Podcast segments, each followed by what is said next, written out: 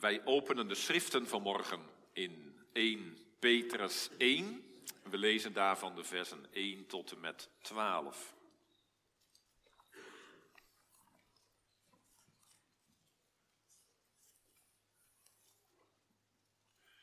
...1 Petrus 1, de versen 1 tot en met 12.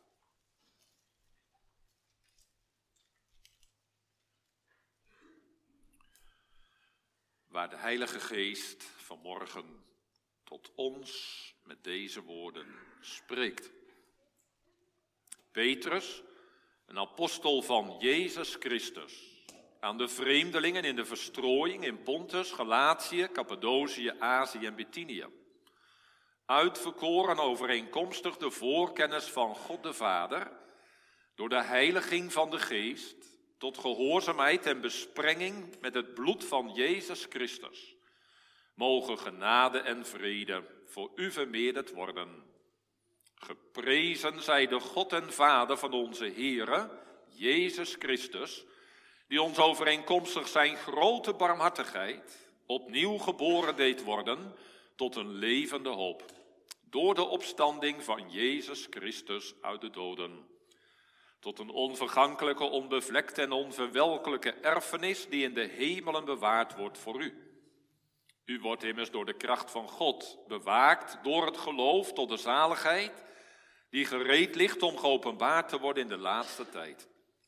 Daarin verheugt u zich, ook al wordt u nu voor een korte tijd, als het nodig is, bedroefd door allerlei verzoekingen, opdat de beproeving van uw geloof die van groter waarde is dan die van goud, dat vergaat en door het vuur beproefd wordt, mag blijken te zijn tot lof en eer en heerlijkheid bij de openbaring van Jezus Christus. Hoewel u hem niet gezien hebt, hebt u hem toch lief. Hoewel u hem nu niet ziet, maar gelooft, verheugt u zich met een onuitsprekelijke en heerlijke vreugde. En verkrijgt u het einddoel van uw geloof, namelijk de zaligheid van uw zielen. Na deze zaligheid hebben de profeten die geprofeteerd hebben over de genade die aan u bewezen is, gezocht en gespeurd. Zij onderzochten op welk en wat voor tijd de geest van Christus, die in hen was, doelde, toen hij tevoren getuigde van het lijden dat op Christus komen zou, en ook van de heerlijkheid daarna. Aan hen werd geopenbaard dat zij niet zichzelf, maar ons dienden, in de dingen die u nu verkondigd zijn door hen die u het evangelie verkondigd hebben door de Heilige Geest, die vanuit de hemel is gezonden. Dingen waarin de engelen begeerig zijn zich te verdiepen. In deze week na Pasen leek het mij zeer geschikt om stil te staan bij zondag 17 van onze Heidelberger Catechismus, waar gevraagd wordt naar het nut van de opstanding. En de Heidelberger geeft eigenlijk een thematische behandeling van de Bijbelse noties van, in dit geval, van de opstanding. Dus dat is de preekstof van vanmorgen zondag 17, die we nu samen lezen. Wat nut ons de opstanding van Christus? Ten eerste heeft hij door zijn opstanding de dood overwonnen, opdat hij ons de gerechtigheid die hij door zijn dood voor ons verworven had, deelachtig kon maken. Ten andere, ten tweede, worden ook wij door zijn kracht opgewekt tot een nieuw leven. En ten derde is ons de opstanding van Christus een zeker onderpand, een vaste garantie van onze zalige opstanding. Je zou het kunnen verdelen in drie aandachtspunten. Delen in Christus gerechtigheid, delen in Christus leven en delen in Christus opstanding. Dus delen in Christus gerechtigheid, leven en opstanding. Gemeente, wij hebben samen het volle borst gezongen. Dit is de dag, de roem der dagen die Israëls God geheiligd heeft. Een profetie van de opstandingsdag van de Heer Jezus Christus. En zo is de Sabbat oud-testamentisch tot vervulling gekomen en komen wij nieuw-testamentisch samen op de eerste dag van de week, op de opstandingsdag van de Heer Jezus Christus. Dit is de dag, dit is de roem der dagen. Waarom is dat de dag, de roem der dagen? Omdat hij, zoals onze Heidelberger zegt, door zijn opstanding de dood heeft overwonnen. Als je dat toch eens op je in laat werken. Hoe machtig is de dood? Als je de dood even als een persoonlijkheid voorstelt. Wie is er opgewassen tegen de reus van de dood? Je kunt sterk zijn, je kunt gezond zijn, je kunt sportief zijn en je kunt levenslang trainen. Maar de tand van de dood die knaagt al levenslang eigenlijk aan je. Ons leven is een gestadig sterven, zoals ons doopformulier onder woorden brengt. Dat is niet even heel pessimistisch zijn en heel negatief naar het leven kijken, maar dat is de, dat is de diepe realiteit. We kunnen ons verzetten op alle mogelijke manieren, we kunnen huilen, maar de dood is een koning waarin alle verschrikkelijkheid samenkomt. Niet alleen in de mensenwereld trouwens, maar ook in de dierenwereld. En ik denk zelfs in de hele kosmos. De ganse kosmos is in barensnood tot nu toe. Het geldt ook voor culturen. Je ziet ze opgaan. Je ziet ze blinken en schitteren. Maar houden ze het vol? Zijn ze niet aan slijtage onderhevig? En nu lezen wij dat Jezus door zijn opstanding de dood heeft overwonnen. Als het zo gezegd wordt, hè, dan heeft hij de dood als dood overwonnen. Niet alleen zijn eigen dood, maar de, de macht van de dood als zodanig heeft hij gebroken. Hij heeft die dood niet van de zijkant aangevallen, maar hij is zelf die dood ingegaan. We kunnen dat ons niet concreet genoeg voorstellen. Zijn hart klopte met, met pompen. Toen die soldaat de speer stak in de zijde van Jezus, kwam er bloed en water uit als een teken dat hij gestorven was. En zijn zintuigen stopten met horen en, en, en luisteren en, en zien en voelen. En lijkstijfheid trad in. Hij heeft in het graf gelegen als een bewijs dat hij werkelijk gestorven was. Dat het maar niet een schijndood was en een vertoning was, maar hij is werkelijk in de majesteit van de dood terecht gekomen. Zal de duivel blij geweest zijn. die danste op het graf van de Heer Jezus Christus. Hij had Jezus, de redder van de wereld, uitgeschakeld. En hij was gedood. En zo heeft Jezus van binnenuit, terwijl hij in de macht van de dood was, de dood overwonnen. Is hij opgestaan uit de dood. Heeft hij krachtig bewezen de zoon van God te zijn door zijn opstanding uit de doden. De dood onder zijn arm genomen en heeft zo zijn graf verlaten hij is de triomfator over de dood. En, en daarmee over alles wat met de dood samenhangt hè, en wat in de dood samenkomt.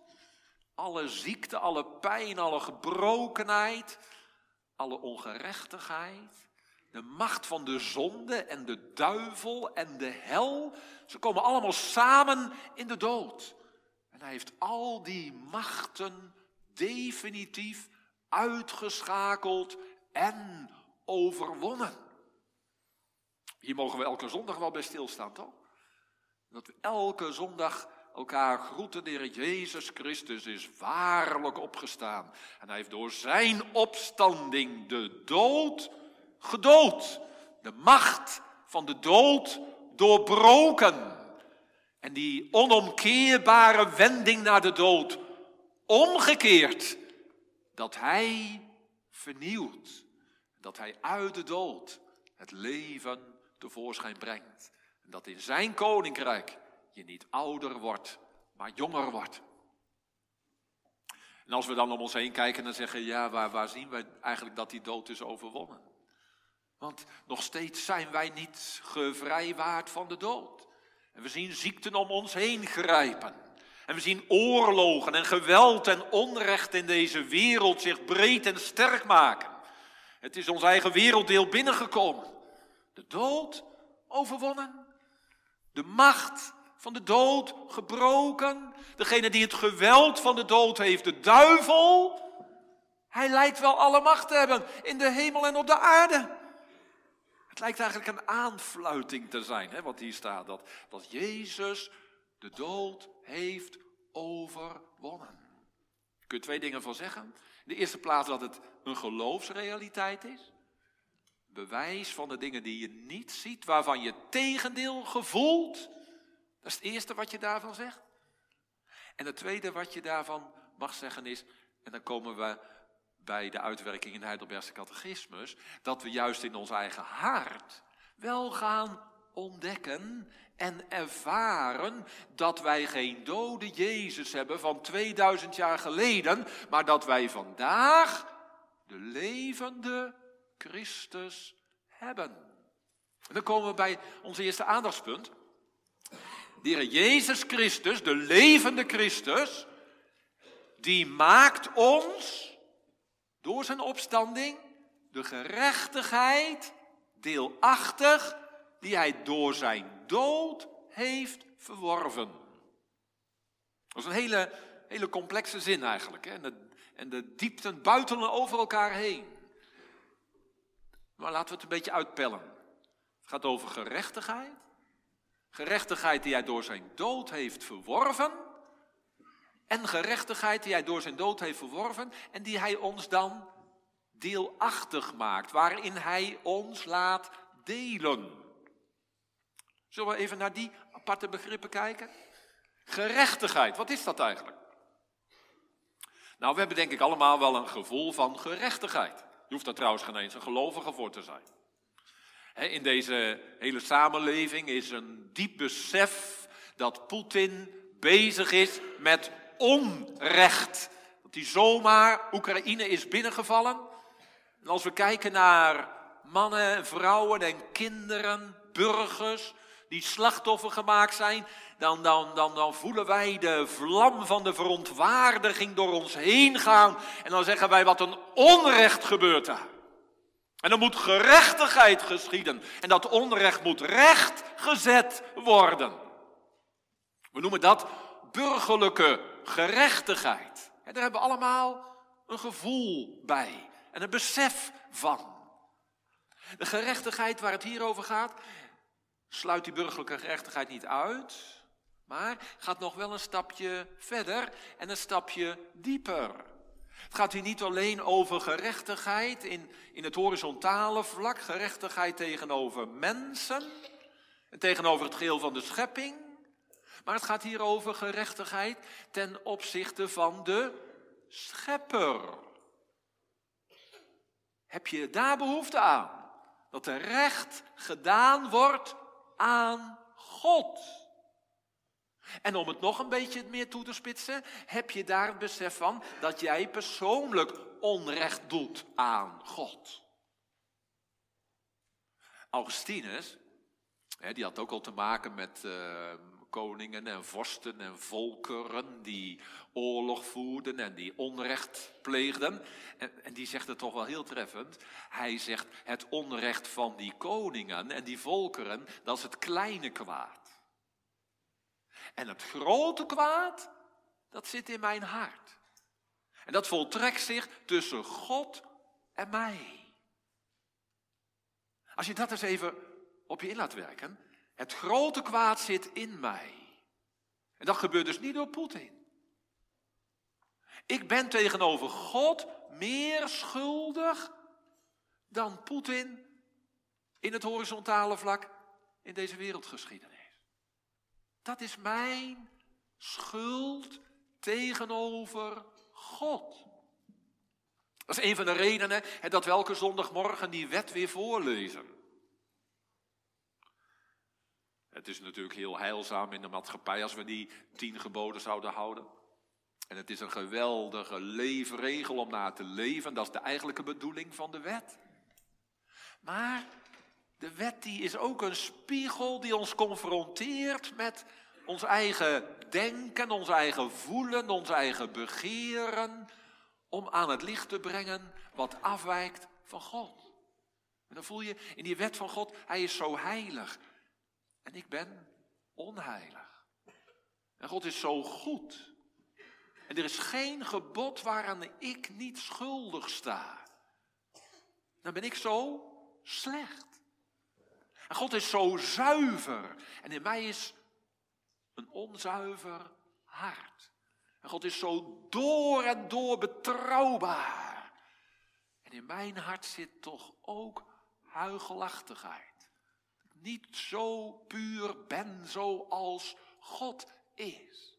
Ik sta schuldig tegenover God. Ik heb God op het hoogste misdaan. dus, dus, dat woord misdaan, ik, citeer het uit de psalmregel, maar dat betekent gewoon, ik, heb, ik ben een misdadiger tegenover God. Ik heb misdaad begaan tegenover God. Dan is mijn zonde niet een, een kleine vergissing of iets wat beter zou moeten of iets waar ik aan moet werken. Hè, maar dan, dan sta ik echt schuldig, doodschuldig tegenover God. Dan krijgt dat woordje gerechtigheid, hè, dat, krijgt, dat krijgt diepte. Dat woordje gerechtigheid, dat wordt kostbaar.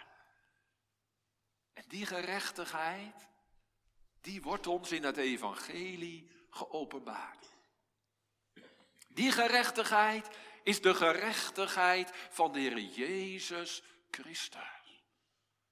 Maarten Luther, die, die, die, die tekst las in Romeinen 1, vers 17. De gerechtigheid van God wordt in het evangelie geopenbaard. Hij werd er helemaal angstig en onzeker van. Hij dacht, wordt de gerechtigheid van God niet alleen in de wet geopenbaard, maar ook nog eens een keertje in het evangelie? Is er dan nergens troost? Ja, totdat hij zag, het is niet de gerechtigheid die God van mij vraagt in het evangelie, maar het is de gerechtigheid die God aan mij geeft. Het is de gerechtigheid van Jezus Christus. En om het nog een beetje concreter te maken, dat is niet de gerechtigheid van het beste mens op aarde, van, van Abraham of zo. Het is ook niet de gerechtigheid van Adam in het paradijs.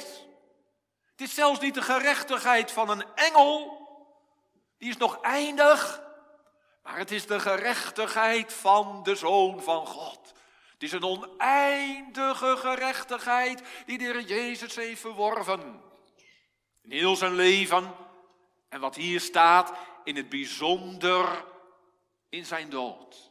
Heeft de Heer Jezus recht gedaan aan God. Toen hij zo bang was in die tuin van Gethsemane. Toen de angst der hel hem alle troost deed missen. Hij smeekte vader als het mogelijk is, laat deze drinkbeker van mij voorbij gaan. Maar niet mijn wil, niet mijn recht geschieden, maar uw gerechtigheid geschieden. Liever sterven dan dat er één grammetje tekort gedaan zal worden aan uw gerechtigheid. Zo heeft hij het uitgeroepen vanaf het kruishout. Het is volbracht. Alle gerechtigheid is volbracht. Alle oordeel van God over alle onrecht van alle tijden en van alle plaatsen en van alle mensen is door mij gedragen. Een machtige klaroenstoot van het evangelie.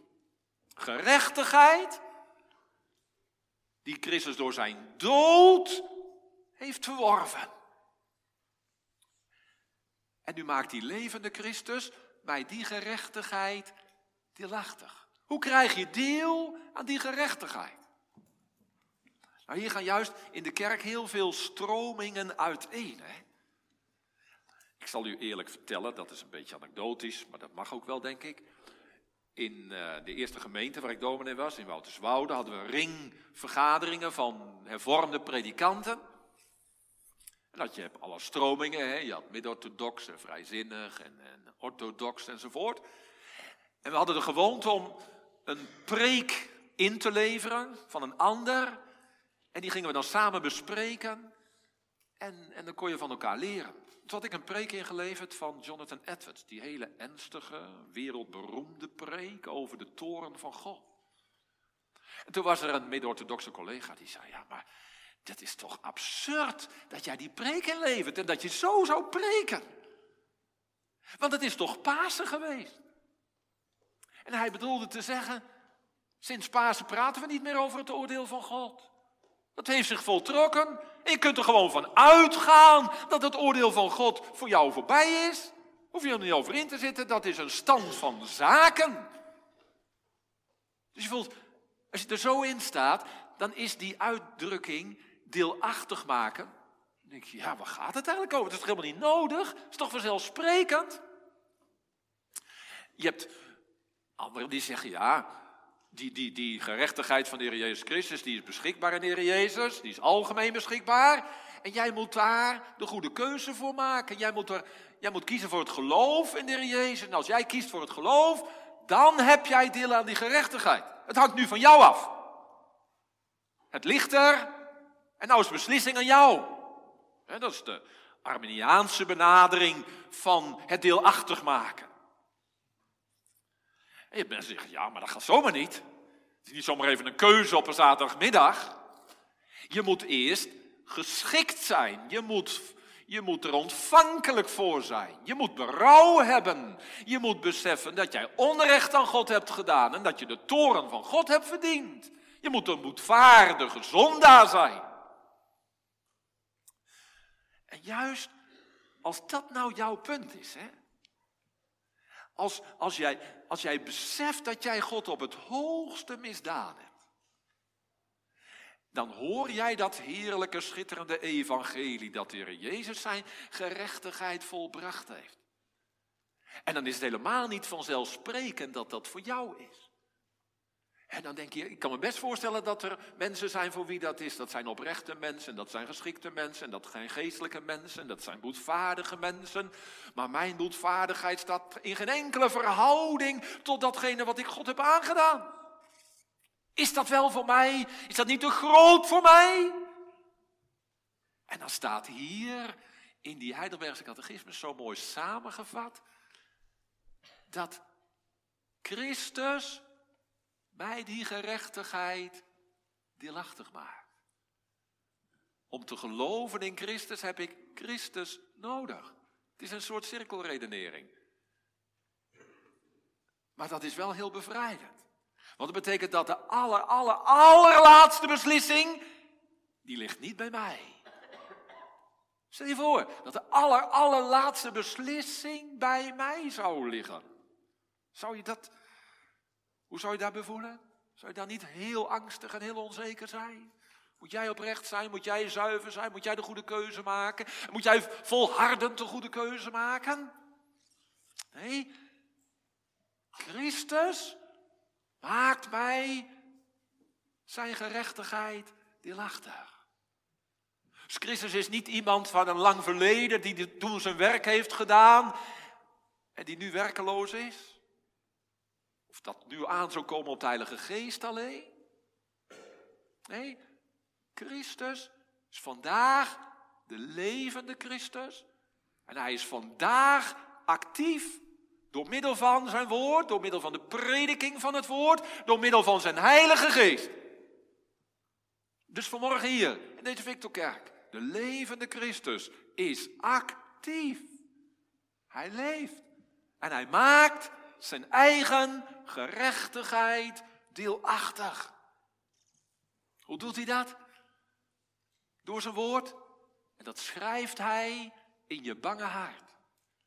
Als jij het gevoel hebt, dat kan niet voor mij en dat is te groot voor mij en daar ben ik niet geschikt voor, dan schrijft de Heilige Geest met goddelijke kracht dat evangelie in jouw hart.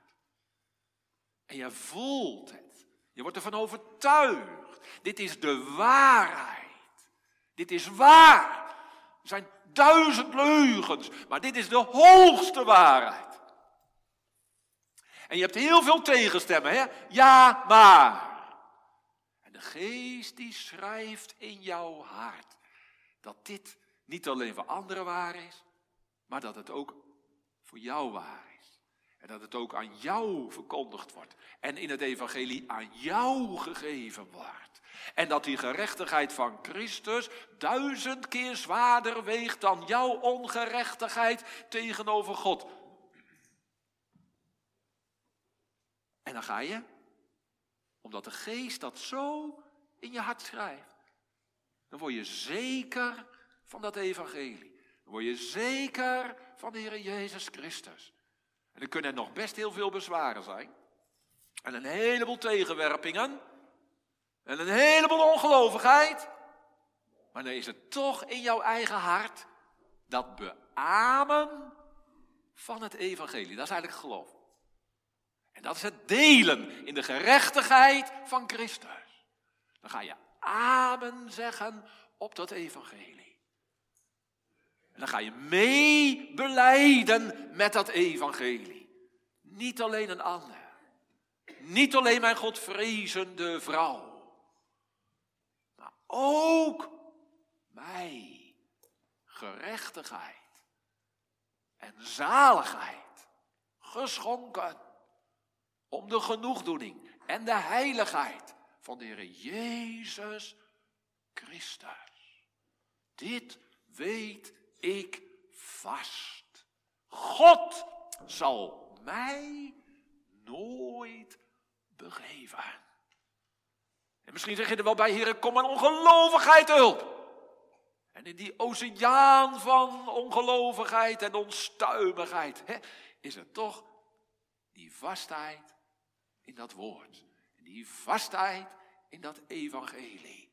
En Jezus Christus is dan bezig door zijn woord en door zijn geest die gerechtigheid mij deelachtig te maken.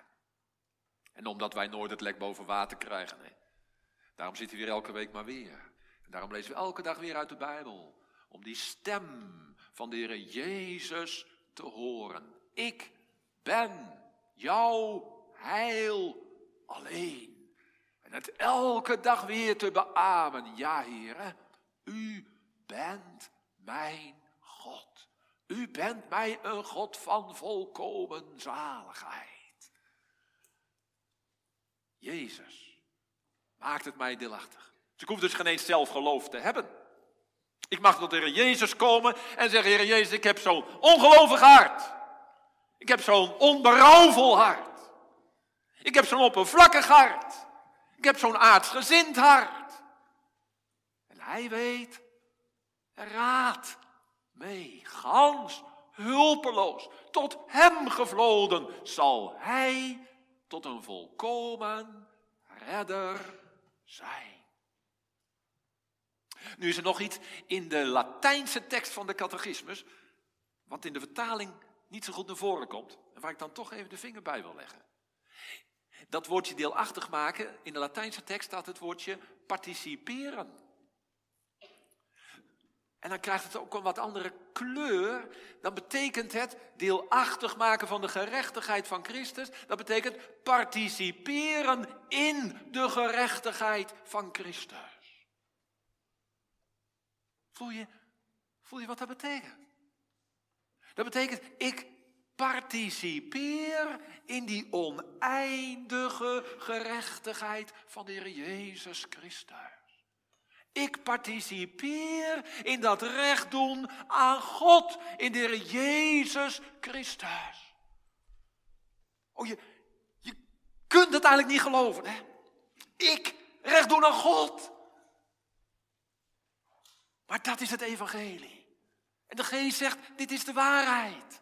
En die getuigt met mijn geest, met goddelijke kracht. Dit is het evangelie. Je participeert in die oneindige gerechtigheid van Christus. Krijg je de Jezus nog meer nodig. En krijg je nog meer lief? Om recht te doen aan God, heb je Jezus nodig. En het beste wat je kunt doen om recht te doen aan God, is je overgeven aan de Heer Jezus Christus. En je verliezen aan Hem. En te leven uit Hem. En te blijven bij Hem. En te schuilen in Hem. Wie blijft in mij, die draagt veel vrucht. Participeren in oneindige gerechtigheid. Al zeg je hart en dan zeg je geweten, jongen, je bent zo onrechtvaardig als maar zijn kan. er zijn anderen die veel rechtvaardiger zijn dan jij. Er is nog geen één gebod wat jij kunt houden. Je bent nog altijd tot alle boosheid geneigd. Nochtans, zegt het evangelie, zegt de Heilige Geest, zegt mijn hart, ik doe recht aan God, omdat ik participeer in die ene rechtvaardige, zijn vrijspraak op de opstandingsdag. Dat is mijn vrijspraak. Ik leef, maar niet meer ik, maar Christus leeft in mij. Zijn leven is mijn leven. En nu ken ik die waarheid, zo diep als gewis, dat Christus alleen mijn gerechtigheid is het eerste aandachtspunt. Hè? De, het delen in de gerechtigheid van Christus. Het tweede, hè, de Heidelberger geeft dat ook heel, heel goed aan. Het tweede is dat wij delen in Christus leven. Door zijn kracht, zijn opstandingskracht, zijn duizelingwekkende opstandingskracht, worden wij opgewekt tot een nieuw leven. Je participeert in Christus. Je bent ingeënt in Christus. Je kunt niet losgedacht worden van de Heer Jezus Christus. Hij is jouw hoofd en jij bent zijn lichaam. Je bent ingeënt in die vruchtbare wijnstok. En dan kun je afvragen, wat betekent dat, heeft dat effect op mij? Je bent zondaar, je blijft zondaar. Je kunt kunt daar ook wat, wat, wat beschouwend over nadenken. Als je nou een christen bent, heb je dan een beter karakter dan een niet-christen? Als je nou een christen bent, eh, ben je dan geen driftkikker meer? En kun je dan niet meer gierig zijn? En kun je dan geen roddelaar meer zijn? En kun je dan niet meer oneerlijk zijn? Dat, is een beetje moeilijk om dat te zeggen. Hè? Want we kennen voorbeelden uit de Bijbel, huiveringwekkende voorbeelden. Noach, die lag dronken in zijn tent. Die man die had 120 jaar lang tegen de hele massa van de wereld van toen in, had hij gebouwd aan de ark. Geloofsvolharding. En die man die struikelt. Petrus, toch ook niet de eerste, de beste. Die staat zichzelf gewoon te vervloeken als hij iets met Jezus heeft te maken. David, verleid, omdat hij maar bleef kijken naar die naakte vrouw. Een heel flauw beeldje van onze porno. Hoe, hoe zit dat met christenen? Zou het kunnen zijn dat een niet-christen veel socialer is en veel veel zachtmoediger is en, en veel barmhartiger is dan een christen? En maakt dat christen zijn dan geen verschil? En dat in zijn in Christus dan geen verschil? Dat zijn, misschien wel lastige vragen. Zou je vanuit deze Heidelbergen mogen zeggen dat wie in Christus is, die deelt in die in die opstandingskracht van Christus, die opstandingskracht van Christus, daar moet iets van merkbaar zijn in je hart, in je verlangens, in je willen, je denken, je optreden, je gedrag en je omgang met anderen, je karakter en zo. Maar stel je nou voor, je hebt iemand die van nature heel sociaal karakter heeft, en je hebt iemand die is van nature echt zo'n driftkikker. Dan zou het best wel kunnen zijn dat die christen, die blijft in zijn leven een driftig mens.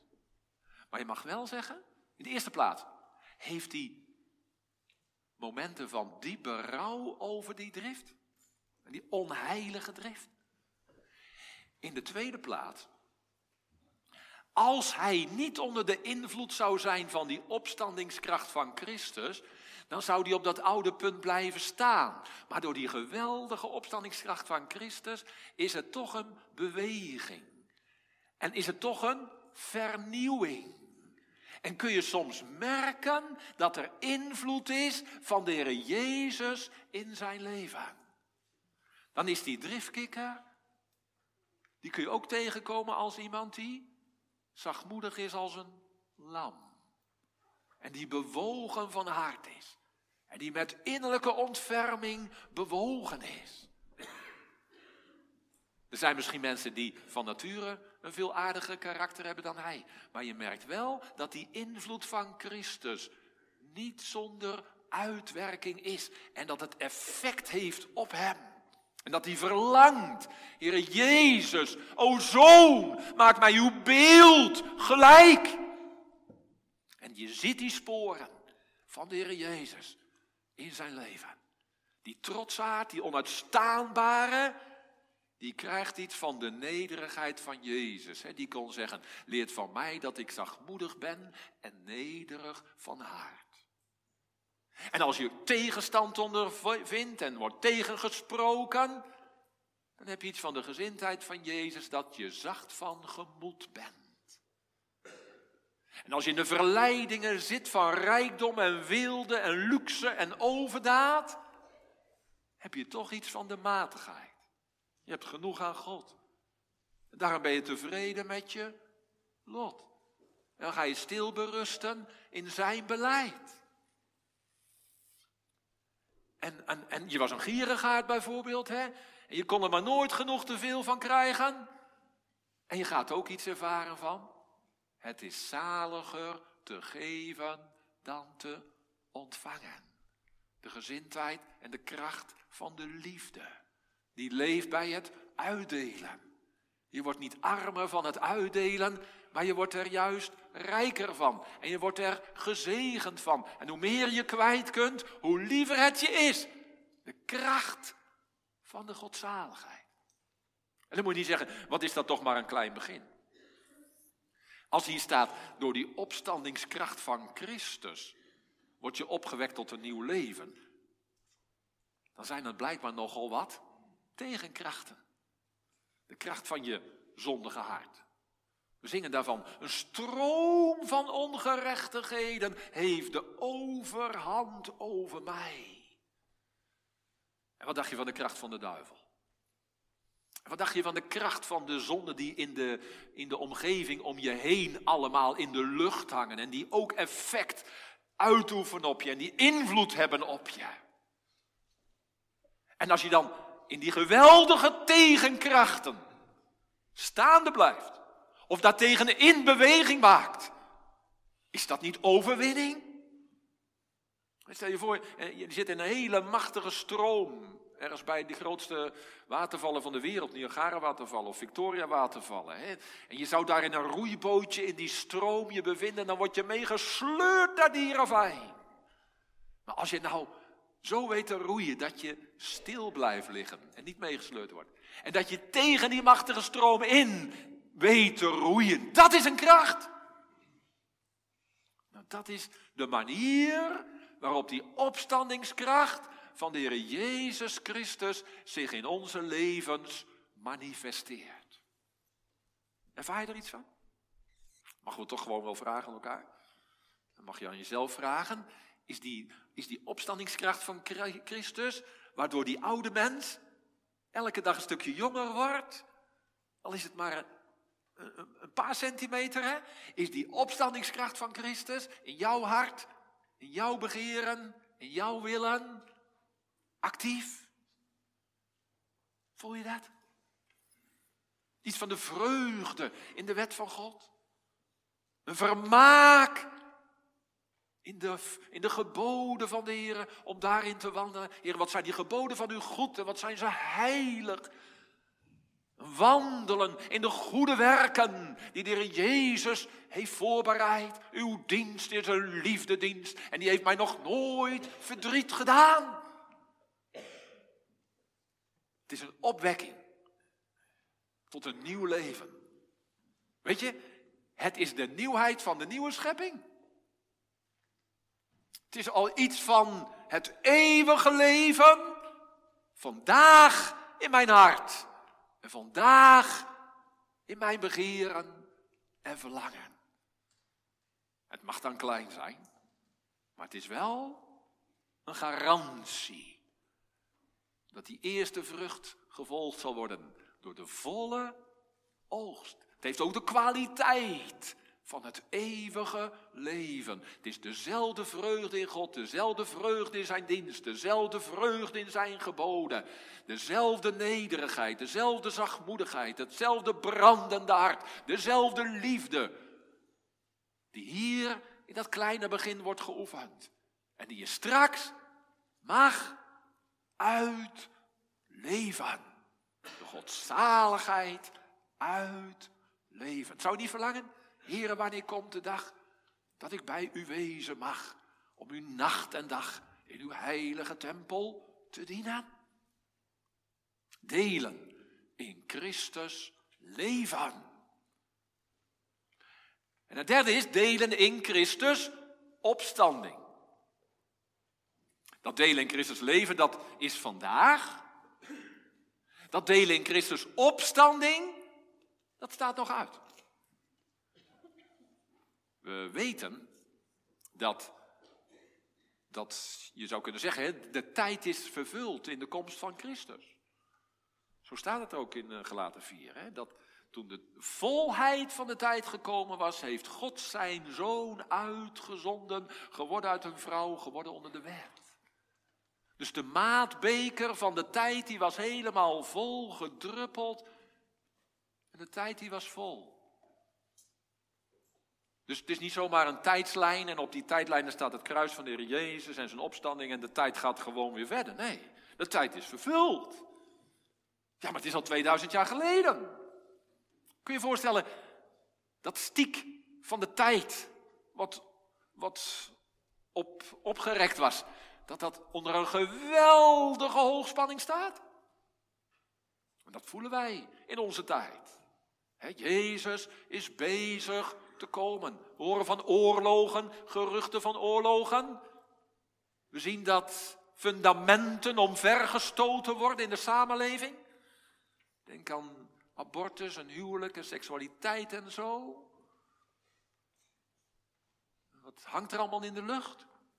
Er zijn natuurlijk ook positieve dingen die erbij horen. Het evangelie van het koninkrijk wordt aan alle volkeren gepreekt en dan zal het einde komen. En heel Israël zal zalig worden. En als hun verwerping van de Heer Jezus, als dat al de rijkdom is voor de heidenen, gaat het dan bij de heidenen weg als het bij de Joden komt? Nee, zegt Paulus.